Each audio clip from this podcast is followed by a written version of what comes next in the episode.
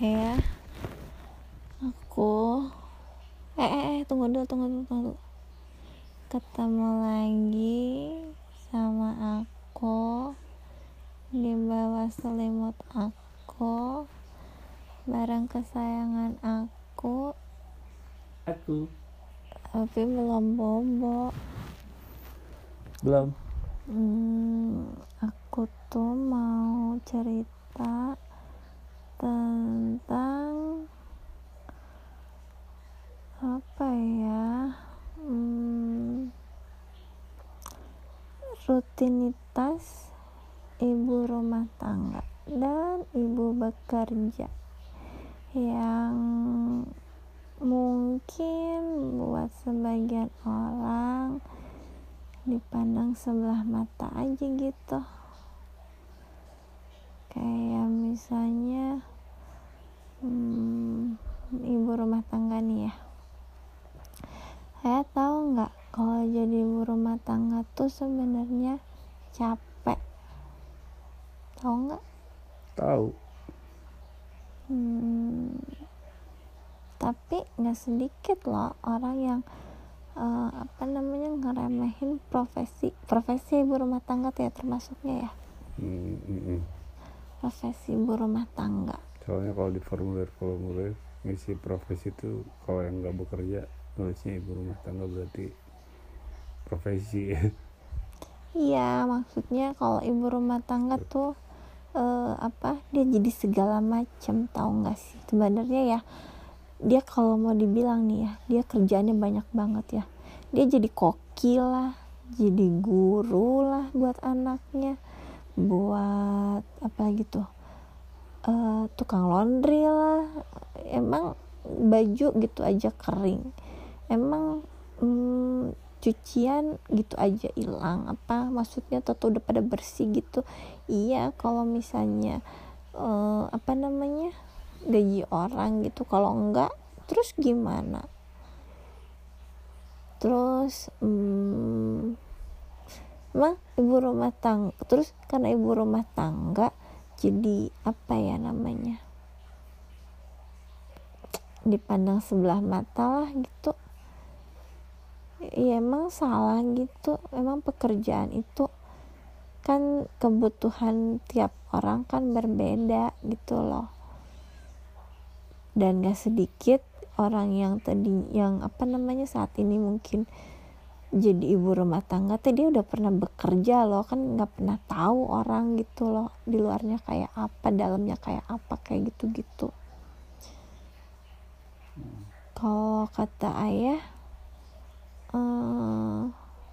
tuh kalau ibu rumah tangga, kalau ibu bekerja otomatis kan pergi pagi pulang sore tuh ibaratnya tahu beres lah gitu ya rumah ya, dimaksimalin gitu. Pagi-pagi mau kerja kebayangnya kan mungkin ada yang beberes dulu, mungkin ada yang panggil asisten rumah tangga gitu.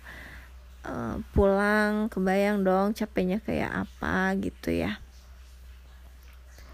Tapi kalau nyampe rumah kan tetap buat keluarga gitu loh. Kalau ayah sendiri lebih suka istri bekerja apa istri jadi ibu rumah tangga? Kita cerita dulu ya. Kalau dulu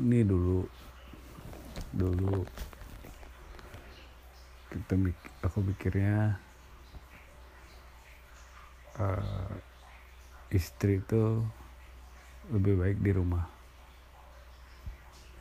Lebih baik di rumah dengan pertimbangan anak masih kecil, butuh diurus. Terus rumah juga jangan sampai kosong, maksudnya jangan sampai gak keurus juga, kayak gitu-gitu.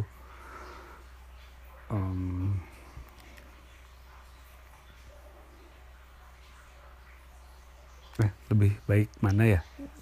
Aku mikir, ya cuman seiring dengan cara pandang terhadap ibu rumah tangga sendiri itu, dan ya ntar bisa dibahas mungkin ya. Ini menjawab pertanyaan aja dulu. Dulu lebih milih istri tidak bekerja, istri di rumah aja. Terus seiring dengan kebutuhan yang meningkat dan segala macam, tidak menyalahkan juga, tidak memandang gimana juga dengan suami istri yang dua-duanya bekerja gitu. Cuman memang harus ada kesepakatan yang, ya harus ada saling pengertian dan kesepakatan antara kedua belah pihak lah. Cara pandangnya gimana, emang benar harus disamain ya. Samain biar di tengah jalan pada masalah berdua bisa duduk bareng cari solusi gitu. Anak gimana, rumah gimana, apa yang ngurus gitu. Kalau jam kerjanya sama, dua-duanya pulang kumpul. Kalau jam kerjanya beda, misalkan ada yang shift-shiftan, ada yang office hour, itu kan beda lagi gitu. Jadi pada dasarnya mah pintar-pintarnya kedua pasangan ngatur kesepakatan atas sebuah kasus gitu. Gitu, Bun. Kamu ketiduran? Aku teh capek. Terus kadang mungkin ya butuh apa ya,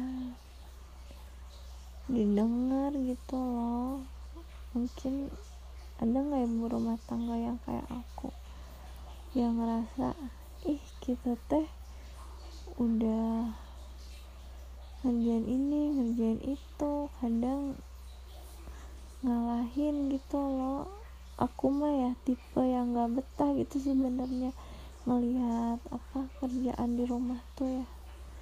Dari semua kerjaan yang ada di rumah tangga, aku kasarnya aku mah paling nggak suka sama cuci piring. Paling nggak suka aku dari dulu. Aku dulu sampai bayar orang asisten rumah tangga ya, karena aku nggak mau cuci piring gitu. Cuci baju masih mending lah, apa beberes masih oke lah gitu ya. Tapi cuci piring ya aduh, paling, karena kan aku punya apa ya namanya ya, entah fobia entah apapun itu ya. Jadi aku nggak bisa gitu kalau misalnya ngerasa apa namanya teh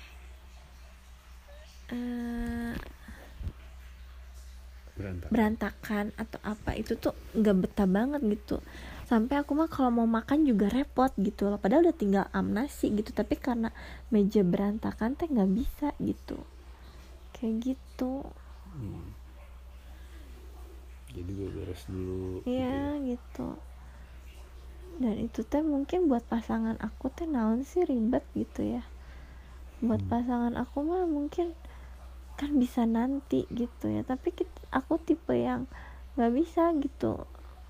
Nggak bisa makan saat ngelihat depan aku berantakan kayak gitulah. Itu kalau dari seorang ibu rumah tangga gitu ya. Aku juga pernah kerja yang nggak sebentar. Aku saat itu mikirnya ya udahlah bantuin suami lah apa segala macam. Sampai titik dimana aku ngerasa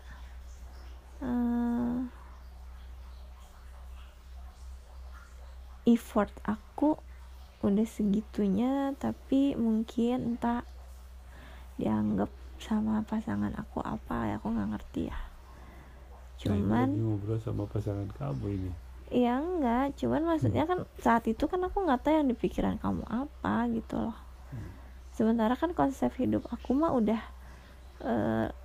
rumah tangga, keluarga, suami, anak, saudara. Saudara pun ibaratnya ya saudara terdekat, ya adik aku, adik ipar aku gitu ya. Maksudnya lingkungannya sekecil itu gitu. Maksud aku teh nggak mikir aneh-aneh gitu loh. Nah aku sampai di titik yang ya udah deh gitu. Sekarang mah aku jadi ibu rumah tangga dan nikmatin aja gitu, bahwa kalau misalnya capek ya berhenti, kalau mau ya dikerjain, daripada jadi uring-uringan gak jelas, daripada jadi marah-marah gak jelas, mood di rumah juga jadi gak enak kan gitu. Sementara kan anak sekarang kondisinya kan di rumah, sekolahnya online ya, jadi kan kelihatan banget gitu loh sehari-harinya gitu, kayak gitu-gitu. Ada gak sih yang kayak aku ngerasa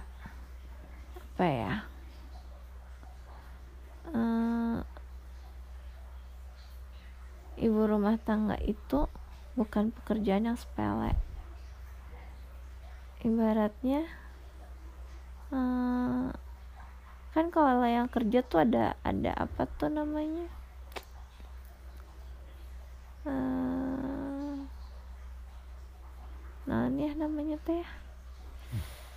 ya kayak SS-an teh apa berarti itu teh, diploma apa sih, gelar kan ada gelar kayak gitu ya. Kalau kerja di kantoran lah mungkin ya apalah gitu. Ibu rumah tangga malah tanpa gelar itu pun dia sudah otomatis menjadi ibu rumah tangga saat dia menikah, punya anak. Dia bahkan bisa mencetak dokter, profesor, insinyur, dosen, apapun itu dari jabatan dia yang hanya ibu rumah tangga gitu loh. Gak sedikit loh yang mungkin saat ini ngerasa kecil hati hanya karena aku kan cuman ibu rumah tangga. Jangan mikir gitu, Mams. Kalau kata aku mah ya terus kenapa kalau ibu rumah tangga gitu loh. Jalanin aja, dinikmatin aja. Enggak harus kalau semua orang lari-lari bareng jadi ibu bekerja terus yang ngurusin anak di rumah siapa, yang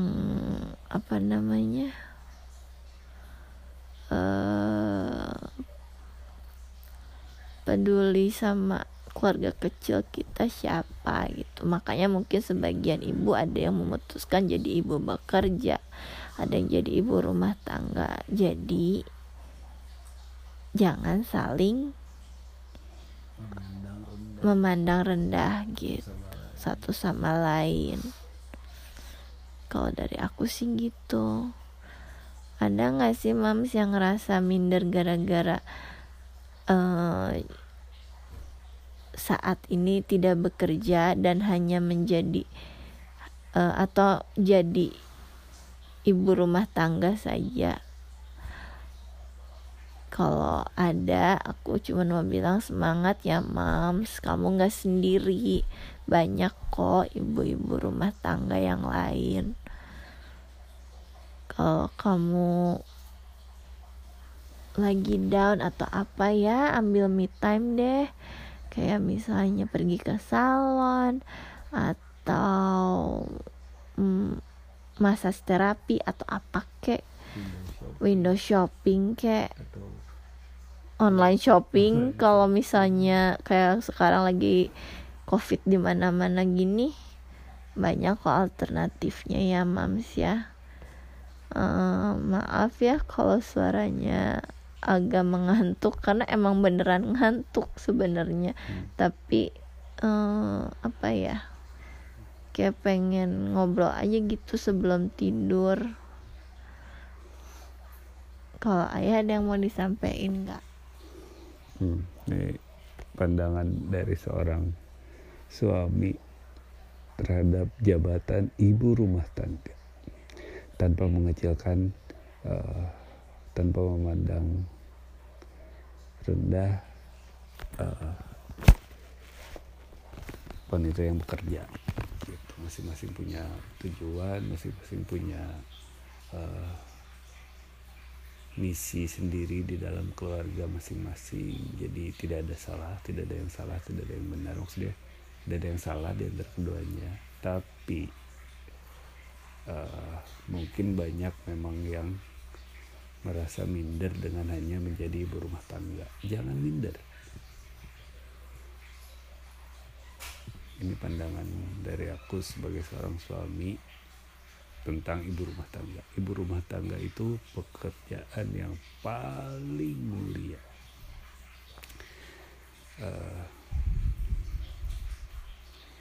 Jam kerjanya non-stop.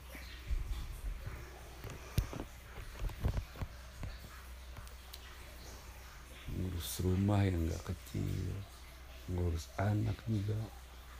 Terus kadang-kadang juga harus berurusan dengan hal-hal yang di luar kemampuannya, tapi harus bisa gitu ya. Kadang-kadang harus menyelesaikan masalah-masalah di rumah saat suami sedang ada di kantor misalkan. Dia bisa jadi babysitter ngurus anak, dia bisa jadi housekeeper beberes rumah, dia bisa jadi pengusir serangga, bahkan ngebenerin keran misalkan, masang gas, masak dan segala macam. Kalau dibagi-bagi menjadi pekerjaan-pekerjaan satu persatu itu malah banyak itu.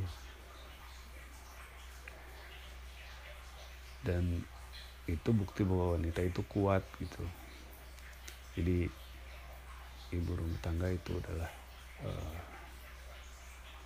jabatan yang paling mulia kalau menurut aku sih. Dan dari cara pandang aku melihat ibu rumah tangga seperti itu, aku juga jadi makin lama makin ngerti gitu bahwa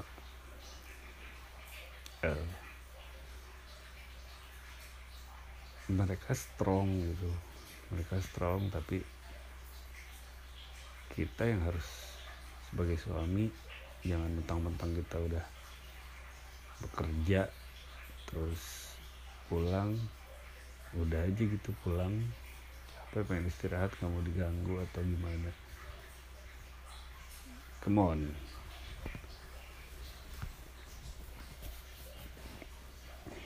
Mereka udah kerja juga loh seharian gitu. Saat kita di kantor pun istri kita di rumah juga lagi bekerja kan dengan segala macamnya, cuman beda suasananya doang gitu. Jadi saat sama-sama capek jangan saling menuntut gitu loh. Terus tidak ada salahnya kita ngebantu, bahkan harus ya kalau menurut aku harus ngebantu apa yang bisa kita kerjakan buat handle kerjaan-kerjaan yang biasanya kebanyakan orang memasrahkan ini kerjaan kamu gitu. Enggak kok, kerjaan rumah tangga itu kewajiban berdua, kewajiban penghuni rumah itu gitu. Jadi jangan saling nuduhin kerjaan ini adalah kerjaan istri, suami nggak berkewajiban untuk ngebantuin gitu. Kalau menurut aku sih gitu. Jadi tidak ada alasan untuk ibu rumah tangga untuk ngerasa minder, sementara di luaran sana orang-orang pada bangga dengan jabatan karir di luar gitu. Nggak ada sama sekali gitu, justru harus merasa bangga gitu. Aku ngebesarin anakku sendiri loh tanpa babysitter. Dan untuk wanita yang bekerja tidak ada salahnya kok kesepakatan dengan suami. Mungkin ada mimpi-mimpi yang pengen dikejar, mungkin perlu tambahan suaminya untuk cita-cita mau beli sesuatu, misalkan beli rumah, beli kendaraan atau apa. Tidak ada salahnya juga kok, cuman pinter-pinter aja ngatur agreement MOU nya antara pasangan tuh.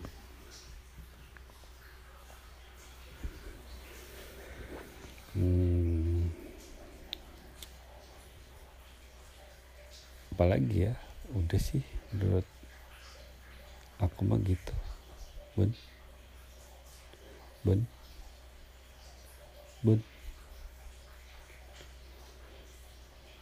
guys, sepertinya tuan rumahnya podcast di bawah selimut sudah tertidur, maka kita langsung closing aja. Jadi buat ibu-ibu rumah tangga di luar sana yang mendengarin podcast ini, keep strong seperti kalian biasanya, dan jangan malu menjadi berumah tangga, tetap bangga dengan profesi atau jabatan itu. Dan buat istri-istri yang bekerja, kalian juga sedang mengemban tugas yang sama mulianya, membantu pekerjaan, membantu suami mencari nafkah seandainya dirasa masih kurang. Tapi saat sudah cukup, ada kalanya mungkin kalian merasakan menjadi ibu rumah tangga juga gitu.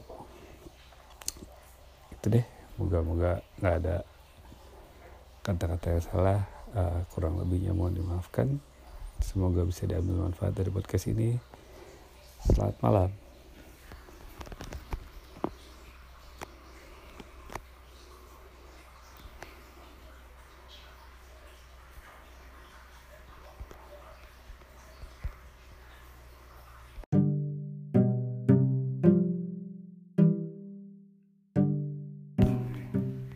Wah, tak. Kalau dia pengen tidur, makanya dia pindah ke kamar, pengen tidurnya nggak terganggu. Mendahului bunda. Yang suka bobo emang siapa? Bunda.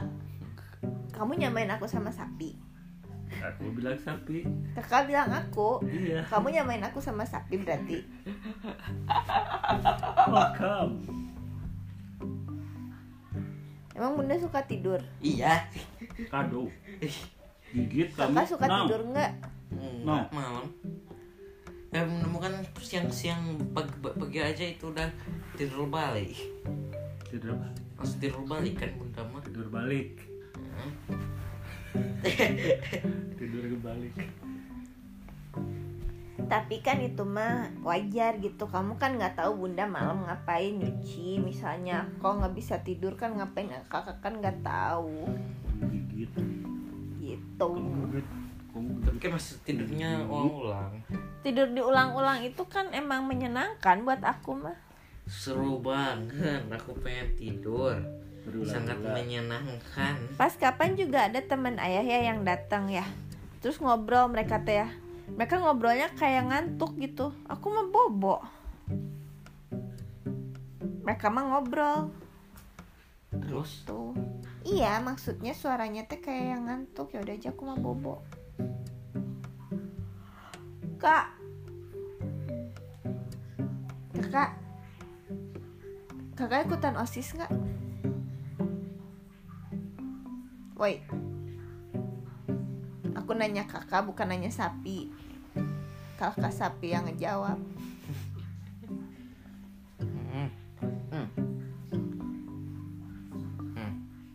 Kakak mah bermain sama sapi lebih menyenangkan jadinya daripada sama bunda.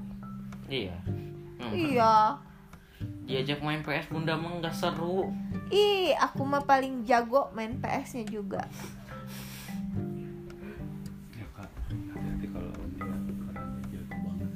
Jago banget, gila. Mengharapkan segala kemampuanmu. Kombo yang paling training yang paling gompoy. Kombo yang paling gampang aku tahu di game aja dia kalah. Ih. Tapi kan apapun yang terjadi, bunda juaranya di rumah ini. Bener nggak? Dari apa? Ih, tanya ayah. Dari apa ya? Bener nggak ya? Ya. Tidak. Saya tidak setuju. Bunda itu ratu di rumah. Dia bici ya. Dia bener gak sih? Sok aku mah ya ratu dikelilingi sama dua laki-laki yang sangat berarti buat aku gitu. Apa hubungan sama Mike ya? Aku pemenangnya gitu. Apapun yang terjadi aku pemenangnya. Enggak, ini mah gak usah harus dibuktikan. Enggak usah dibuktikan. Enggak usah dibuktikan dengan bermain. Ini mah bener gak? Ayah jawab aja. Bener gak? Tar dulu Ayah bener gak? Bunda pemenangnya. Iya. Ayah iya. Ya tuh. Terus aku bukan semua game. Mau main PS kayak mau apa? Bunda pemenangnya, iya enggak? Ayah? Enggak. Ayah? Enggak. Iya. Ayah ngomong kayak gitu nanti kakak mikirnya kan berarti oh si ayah mah ngejawab kayak gitu tuh berarti bohongan cuma. Emang kriminal salah melulu. Iya, kamu pemenangnya, Bun. Apapun yang terjadi, kamu pemenangnya. Suka main sama ayah biar aku enggak mau main. Kita ngomongin dari pemainan. Aku kan terlalu jago gitu. Jadi aku gak usah main juga gak apa-apa. Sangat jago. Iya ya udah itu. Penilaiannya 100-0 lawan ayah. Selalu apa? Selalu menang 100-0. Bunda Mas sangat selalu. Sangat super masif. Waduh. Ultimate winner. Apa? Tuh kan. Ultimate. Dia tidur. Tuh kan. Ya gitu, luangin waktu bareng keluarga. Bisa kapan aja. Apalagi kalau anaknya udah mulai dewasa, bukan sih, mulai remaja, lagi masa tanggung-tanggungnya tuh. Kadang tuh apa ya, susah banget gitu diajak ngobrolnya, sibuk sama gadget lah. Gamenya lah, apanya lah, apalagi anak laki-laki ya. Mungkin kalau anak cewek bisa lebih ini kali ya, lebih bisa dilibatkan dalam sehari-hari. Kalau cowok tuh gampang-gampang susah gitu loh. Tapi buat kakak ngobrol kayak gini tuh udah kemajuan yang besar banget gitu loh. Kita menghargain banget karena kan setiap anak tidak sama ya. Jadi aku mah menikmati semua prosesnya, semua apapun lah pokoknya yang terjadi di rumah tangga aku gitu. Makanya mungkin pada akhirnya ada aja gitu yang mikir apa sih kebahagiaan kita tuh nggak selalu berupa materi loh.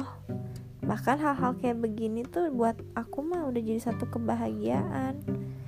Nggak bisa dibeli pakai uang kan? Coba emang bisa nggak kan kayak gitu. Oke deh. Makasih buat kakak, makasih buat ayah yang udah nemenin aku. So, see you guys. Bye bye.